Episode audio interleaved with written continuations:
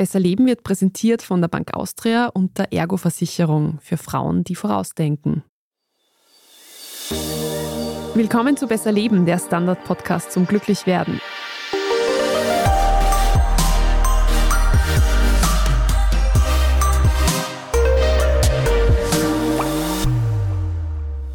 Ich bin Franziska Zeudel. Ich bin Martin Schauhuber. Und heute beschäftigen wir uns mit einem Thema, das uns, glaube ich, alle irgendwie jeden Tag beschäftigt, wenn wir ein Passwort wo eintippen oder Online-Banking machen. Zumindest ein Thema, das uns beschäftigen sollte, aber vielleicht zu oft nicht beschäftigt. Vielleicht. Darum haben wir heute den Experten in unserem Haus zu dem Thema eingeladen. Wir machen es spannend. Es ist Andreas Proschowski aus dem Webressort und er wird mit uns heute über IT-Sicherheit sprechen und warum die schon wichtig sein sollte. Hallo Andi. Ich werde es zumindest probieren. Grüß euch. Fangen wir gleich an mit unseren Lieblingspasswörtern. Muss ich wirklich 34 verschiedene haben mit neun Sonderzeichen, 14 Zahlen? Oder reicht 1, 2, 3, 4, ABCD? ist das schon Provokation? Nein, ich meine, die Frage ist immer, müssen, was ist schon müssen? Ne? Aber ganz ehrlich, nein, ja. Also man soll tatsächlich dringend, ist es anzuraten, für jeden Online-Service ein eigenes Passwort zu haben. Warum? Weil so Hackerinnen und Hacker auch nicht ganz blöd sind das heißt, irgendwie, wenn irgendwo eine Webseite geknackt wird und die irgendwie es schaffen, daraus das Passwort auszulesen, dann probieren die das natürlich überall aus, wo ich sonst noch einen Account habe. Und dann ist einmal schnell aus irgendeiner nebensächlichen Webseite irgendwie meine E-Mail weg und was auch immer oder so. Also das ist tatsächlich was. Also Password Reuse nennt man das. Das ist wirklich ein absolutes No-Go mittlerweile. Das heißt, man sollte wirklich darauf schauen, dass man überall ein eigenes Passwort hat. Jetzt ist natürlich die Frage, wie macht man das, ne? Ist das eure Nachfrage? Das wäre es gewesen, Frage? aber du bist Profi genug, um unsere Fragen eh ja, eh schon ja, zu antizipieren. Na, also das geht natürlich in der Realität, kann sich kein Mensch irgendwie 100 komplizierte Passwörter merken. Deswegen gibt es Passwortmanager, extra Programme dafür, mit denen man das managen kann. Im Großen und Ganzen merkt man sich dann ein Passwort, das am besten gut und schön lang ist und mit dem kommt man dann an die anderen quasi ran. Und wenn man dann noch dazu rechnet, dann gibt es noch ein paar andere, die man sich merken muss, kommt man eigentlich in der Realität eh nur mal auf drei bis vier, die wirklich relevant sind. Und das sollte eigentlich für die meisten gehen. Oh je, zweifelnde Blicke. ich frage mich jetzt einfach nur, was, wenn das Passwort zu meinem Passwortmanager geknackt wird? Ich hoffe ehrlich gesagt, dass das nicht passiert und dass du irgendwie dir ein gutes Passwort irgendwie einfallen lässt. Dabei sehr einfache Regel übrigens, Länge ist wichtiger als Komplexität. Das heißt, man sucht sich irgendwas Langes, meistens irgendwie ein paar Begriffe, die man sich ausdenkt, die man aneinander kettet, ist so eine klassische Strategie. Dazwischen irgendwie ein paar Sonderzeichen oder ein paar Zahlen, irgendwas ersetzen dazwischen. Und das ist eigentlich sehr effektiv heutzutage. Also weil für Computer ist es super schwierig, längere Passwörter irgendwie auszurechnen. Okay, oder dieser Sonderzeichen-Fetisch, den viele Webseiten haben, dass man da immer Sonderzeichen, große Buchstabe, kleine Buchstabe, Zahl braucht, das ist mehr schon muss man nicht haben oder so irgendwas. Ich würde es für Sachen, die du dir merken willst, würde ich es nicht machen. Ne? Wenn ich jetzt einen Passwortmanager habe, der mir das erzeugt, es schadet auch nicht. Es erhöht in einem gewissen Maß die Komplexität, aber man kann sich das ausrechnen, dass immer irgendwie ein paar Zeichen mehr wesentlich effektiver ist, als da dazwischen irgendwie jetzt wilde, aneinandergereihte irgendwie Zeichenfolgen zu haben. Oder man nimmt vielleicht einfach immer dieselbe Kombi dann noch zusätzlich zu dem Passwort, das man eh schon quasi. Ja, ein bisschen, bisschen mischen darf man schon, aber ja. Okay, und noch die kurze Boomer-Frage. Was spricht jetzt gegen den guten alten Notizzettel, der da hinten auf meinem Schreibtisch liegt und auf dem alles steht?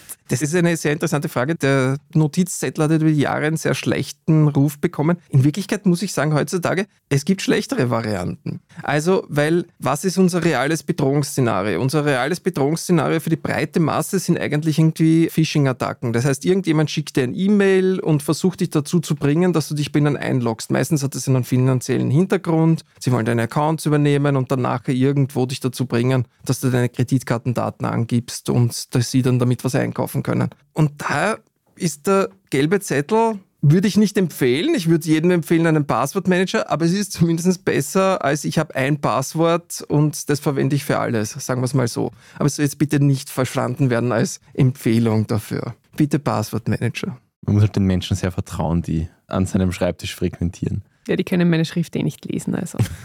Was erlebst du denn in deinem Umfeld, wo es da aus IT-Sicherheitsperspektive so richtig die Haare aufstellt. Ja, das ist ein gefährliches Feld jetzt. Ne? Damit kann ich mich jetzt ganz schön unbeliebt machen.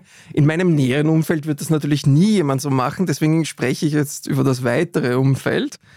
Ich würde mal sagen, für mich ist wirklich was, was unterschätzt ist, ist das Teilen von Passwörtern und Zugängen zu Smartphones im persönlichen Umfeld. Also gerade in Beziehungen oder so irgendwas erlebe ich das sehr oft, dass die Leute irgendwie alles Mögliche irgendwie weitergehen, alles Mögliche teilen. Und das höre ich dann oft irgendwie als Vertrauen. Für mich ist das genau das Gegenteil von Vertrauen und das kann ganz schön nach hinten losgehen. Nämlich spätestens, wenn die Beziehung aus ist, dann kann man da in alle möglichen schwierigen Situationen kommen. Irgendwie, abgesehen davon, wir hatten jetzt gerade wieder Thema irgendwie Spionagesoftware, die irgendwie die Leute sich gegenseitig drauf installieren oder so. Also ich möchte betonen, irgendwie Vertrauen ist nicht, dass man alles vom anderen einschauen kann, sondern dass man sich vertraut. Ja. Also ich würde das nicht machen und wenn man was teilen will, dann kann man es noch immer gezielt teilen und jeder soll seinen eigenen Passwort haben und sein eigenes Smartphone und seine eigene Privatsphäre. Ich glaube, Franziska fühlt sich gerade betroffen. es tut mir wirklich leid oder so irgendwas, aber das wollte ich tatsächlich mal anbringen. Total wichtig, finde ich das. Toll, dass du das gleich am Anfang sagst. Du hast es ja eh schon gesagt, eines der ganz großen Gefahrenpotenziale hat Phishing. Ist das gerade jetzt wieder ein größeres Thema oder eh immer? Es ist eigentlich das Thema seit 10, 15 Jahren. Es ist eigentlich seit Ewigkeiten irgendwie die größte Bedrohung in Wirklichkeit im Internet.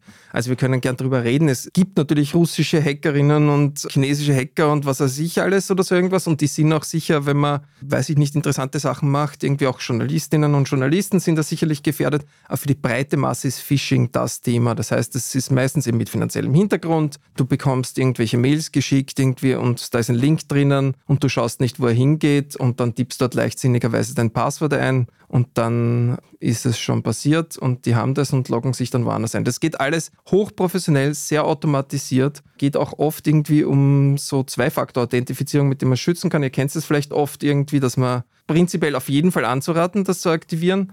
Das heißt, du kriegst dann meistens irgendwie einen SMS-Code oder einen, auf anderen Weg einen Code irgendwie, wenn du dich einloggst auf einen Account, der dann noch zusätzlich abgefragt wird. Das nutzt bei aktuellen Phishing-Attacken auch nur mehr sehr begrenzt was, weil die sind ja jetzt auch nicht ganz dumm und fragen einfach dann das auch an und leiten es im Hintergrund einfach weiter. Das heißt, du tippst das einfach selber ein und in dem Fall irgendwie ist es begrenzt. Es ist noch immer besser als nichts und es gibt auch bessere Formen von Schutz.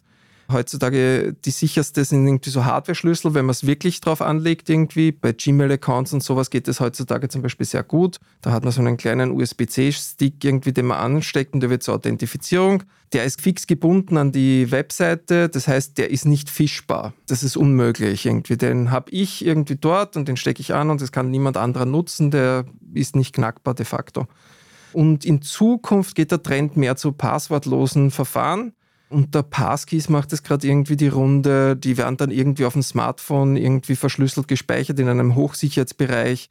Und da autorisiert man dann einfach nur irgendwie den Zugriff auf Webseiten. Einfach deswegen, weil jeder weiß irgendwie in der Branche, dass dieses Passwort- und Phishing-Problem anders nicht in den Griff zu bekommen ist. Aber die meisten Phishing-Mails, würde ich sagen, sind ja für Menschen, die jetzt nicht komplett auf der digitalen Nudelsuppen daher schwimmen, ja relativ offensichtlich. Aber es gibt ja immer wieder auch wirklich gut gemachte. Ja. Gerade so Amazon-Lieferung, ja. was auch immer. Ja. Solche Geschichten. Es wird auch noch schlimmer werden, möchte ich nur kurz sagen, irgendwie, weil mit KI-basierten Systemen oder so irgendwas wird es sehr viel einfacher und diese Phishing-Mails werden immer besser zugeschnitten auf einzelne Personen. Also die wissen dann schon einiges über dich ich weiß, es gibt da einige davon, über die kann man sich lustig machen, weil sie in gebrochenem Deutsch oder so irgendwas sind. Das war teilweise auch Strategie, weil die nämlich irgendwie gezielt ausfiltern wollten, irgendwie, dass sie sich gar nicht herumschlagen mit Leuten, die dann später draufkommen, sondern sie versuchen quasi die, die auf wirklich alles klicken, irgendwie zu erwischen, weil die werden dann nachher irgendwie die gebrachte Kreditkartendaten eintippen und nicht drüber nachdenken bei sehr gezielten Attacken muss ich sagen, also das ist auch für Sicherheitsforscherinnen und Forscher teilweise wirklich schwierig zu erkennen irgendwie. Also wenn man da nicht genau weiß, was man tut, also man weiß dann schon, wo man nachschauen kann und so weiter, aber sagen wir mal, oberflächlich sind die teilweise mittlerweile sehr, sehr gut gemacht. Wie sehe ich dann, dass das eine Phishing-Mail ist? Am Absender im Großen und Ganzen. Also es gibt immer diesen Mail-Header, wo man das sieht. Heutzutage gibt es auch Autorisierungsverfahren für E-Mails. Das heißt, wenn da daneben irgendwie so ein Schlosszeichen ist, das geschlossen ist oder so irgendwas, dann ist das meistens irgendwie authentifiziert worden. Das heißt, man weiß, der Absender ist wirklich von der Adresse. Aber ganz ehrlich, ich würde generell nicht empfehlen, auf solche Links zu klicken sondern äh, wenn mir ein Service ein Mail schickt und sagt, kannst du bitte dein Passwort ändern oder dort dein Passwort ändern, würde ich nicht auf den Link klicken, sondern auf die Webseite, die ich kenne, gehen und das von dort aus dann machen, weil dann kann ich gar nicht darauf reinfallen, dass ich übersehe, dass da ein anderer Buchstabe irgendwie drinnen ist in der Adresse. Das ist ein sehr guter Tipp, glaube ich. Ich finde es auch deswegen interessant irgendwie, weil diese Anpassung ist auch sehr typisch zunehmend irgendwie. Ne? Also man kann auch mittlerweile, es sind ja viele Formen von Phishing denkbar, irgendwie man kann auch Social Media abgrasen und schauen, was die Leute gerade gemacht hat und dann angepasste Mails zu dem schicken. Ne? Wenn ich weiß, irgendwie, also wenn du dich umschaust im Internet, du findest zu fast jeder Person eine E-Mail-Adresse in Wirklichkeit. Und wenn ich die mal habe, dann kann ich natürlich schon auch irgendwie Mails hinschicken und dann einmal fragen, hey, wegen deiner Reise letztens, wir haben da noch eine Frage, bla bla bla. Da ist irgendwas schiefgegangen mit deiner Kreditkartenzahlung. Probieren kann man es ja, ja. ja. Und wir machen jetzt eine ganz kurze Werbepause und danach reden wir weiter darüber, ob man die Kamera am Laptop wirklich zukleben sollte oder nicht. Bleibt dran. Sind Sie auch so eine, die immer vorausdenkt? Sie denken an die Jausenboxen für die Kinder, an die Geburtstagsmuffins für die Kollegin und rechtzeitig an die Arzttermine Ihrer Mutter. Apropos rechtzeitig. Haben Sie schon mal an Ihre Pension gedacht? Ein Teilzeitjob reduziert Sie leider empfindlich. Reden wir über Ihre Vorsorge. Kommen Sie in die Bank Austria. Wir beraten Sie gern zu den Lebensversicherungen unseres langjährigen Partners Ergo. Bank Austria.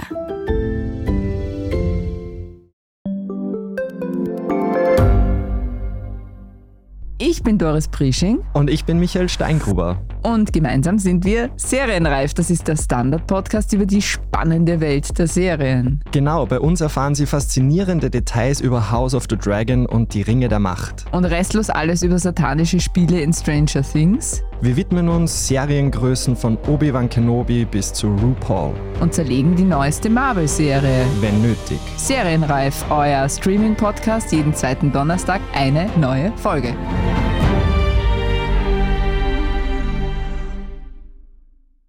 Aber wenn wir jetzt eh schon so über diese Unsicherheit reden, ich frage mich ja dann auch immer, ist es eigentlich gescheit, sich immer mit dem nächstbesten öffentlichen WLAN zu verbinden und da dann irgendwas zu machen, also Banküberweisungen, was auch immer, oder ist es grundsätzlich unbedenklich?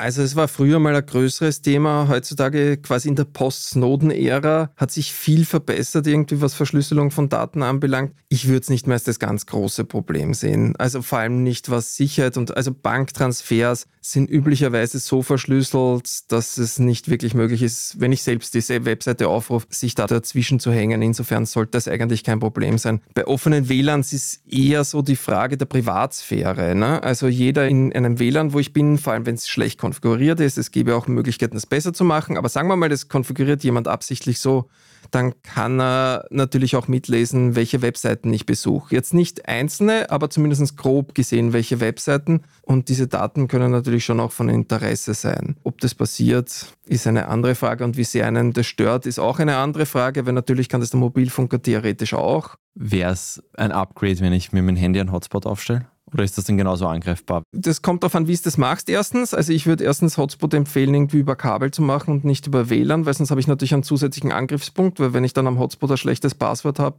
dann könnte das auch wieder irgendwie ein Punkt sein, wo jemand mitlesen könnte, potenziell. Admin. Ja, Admin ist kein gutes Passwort. Aber wie gesagt, üblicherweise erstellen moderne Smartphones taugliche Passwörter für diese Aufgaben und das ist nicht so einfach. Es sollte eigentlich nicht das Riesenproblem sein. Trotzdem, wenn möglich, bin ich immer für Kabelverbindung, dort wo Kabelverbindung geht. Mobilfunker, also es ist schon eine Option oder so. Also Mobilfunker, wie gesagt, könnten theoretisch auch mitlesen, aber zumindest niemand anderes so einfach. Es gibt auch Attacken gegen Mobilfunker, aber die sind wesentlich teurer, umständlicher. Also im Schnitt ist es durchaus eine taugliche Option. Also zumindest, wenn man genügend Daten im Ausland hat, weil das ist ja dann auch oft die Frage, ob das vorhanden ist.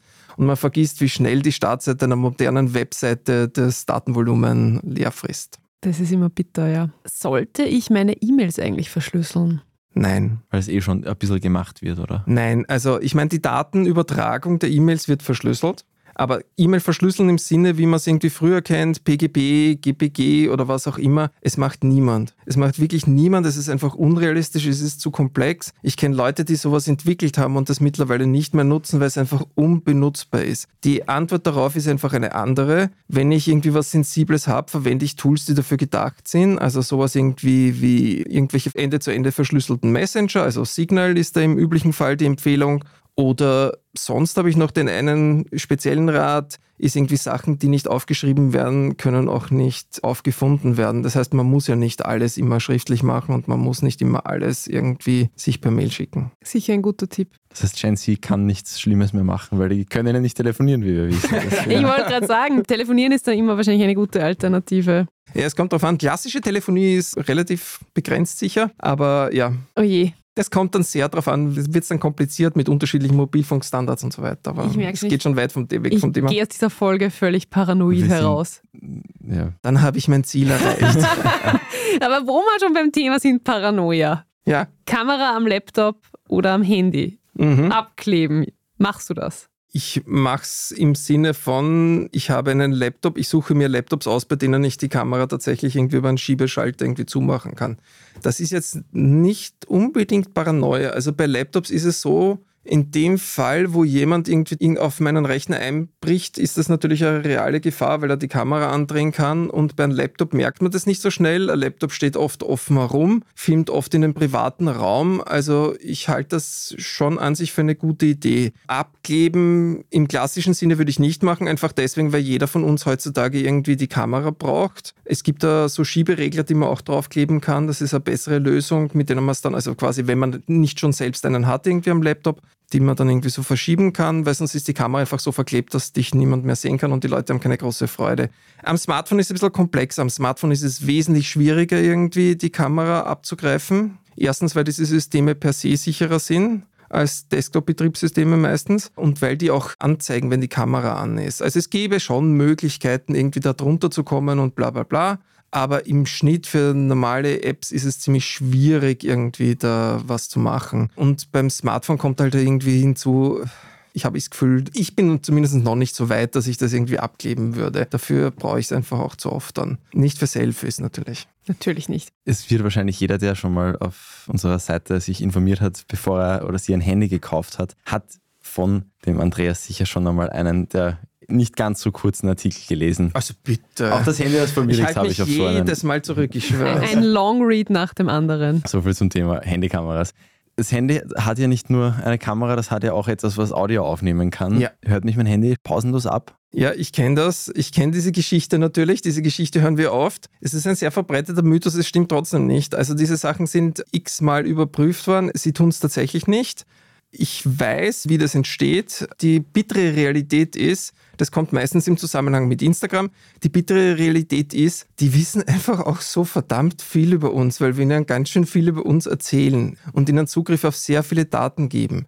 Die sind Gerade Meta ist bei Instagram extrem aggressiv dabei, Daten zu kombinieren von unterschiedlichen Leuten. Also die schließen dann irgendwie Sachen davon, dass sich Leute wo getroffen haben oder so, aus Nähe, auch weil sie oft den Standort haben irgendwie von den Leuten. Und daraus schließen sie dann, dass was Person X interessiert, interessiert auch Person Y. Das heißt, ich muss nicht einmal danach suchen, sondern die Person in meinem Haushalt hat danach gesucht, was auch übrigens in der Geschenkezeit interessante Nebeneffekte haben kann, die nicht allen sehr recht sein dürften.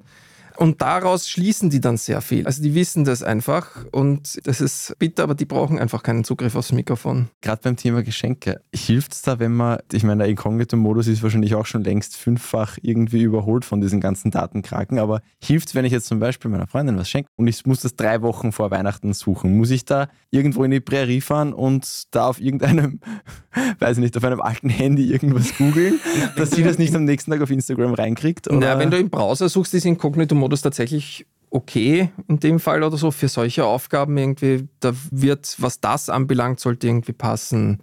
Wenn du auf Instagram suchst, dann bist du ja normalerweise eingeloggt. Insofern, und da machen es die meisten auch am Handy. Das ist dann schwieriger. Okay, aber prinzipiell ist es nicht unmöglich, unentdeckt zu bleiben mit seinen Plänen. Es ist sowieso nie unmöglich, unentdeckt zu bleiben. Es ist immer nur eine Frage des Aufwands. Nein, aber jetzt einmal ernsthaft, wenn man Geschenke-Recherche macht oder so irgendwas und wenn es jetzt um diese Frage geht oder so irgendwas, dann ist ein Inkognito-Modus irgendwie durchaus ein taugliches Tool. Sonst für Anonymität nicht so sehr. Oder völlig analog einfach in der Stadt bummeln gehen und recherchieren.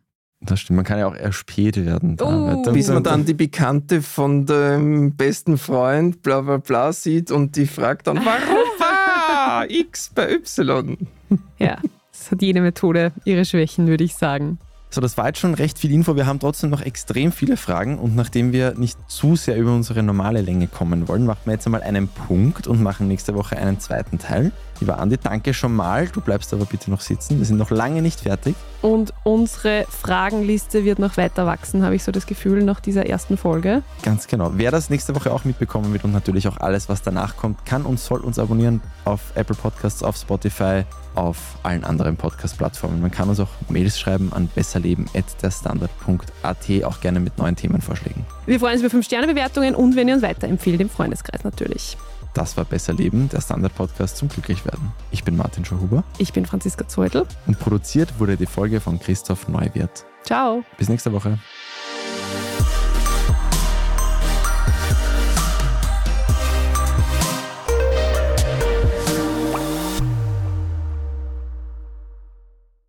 Und was steht heute noch alles auf Ihrem Plan? Teilzeitjob und Privatleben jonglieren heißt an tausend Dinge denken. Aber Sie sind jung und schaffen das. Apropos jung. Jetzt können Sie dafür sorgen, dass in der Pension das Geld einmal zum Leben reicht. Sorgen Sie jetzt gegen Altersarmut vor. Kommen Sie in die Bank Austria. Wir beraten Sie gern zu den Lebensversicherungen unseres langjährigen Partners Ergo. Bank Austria.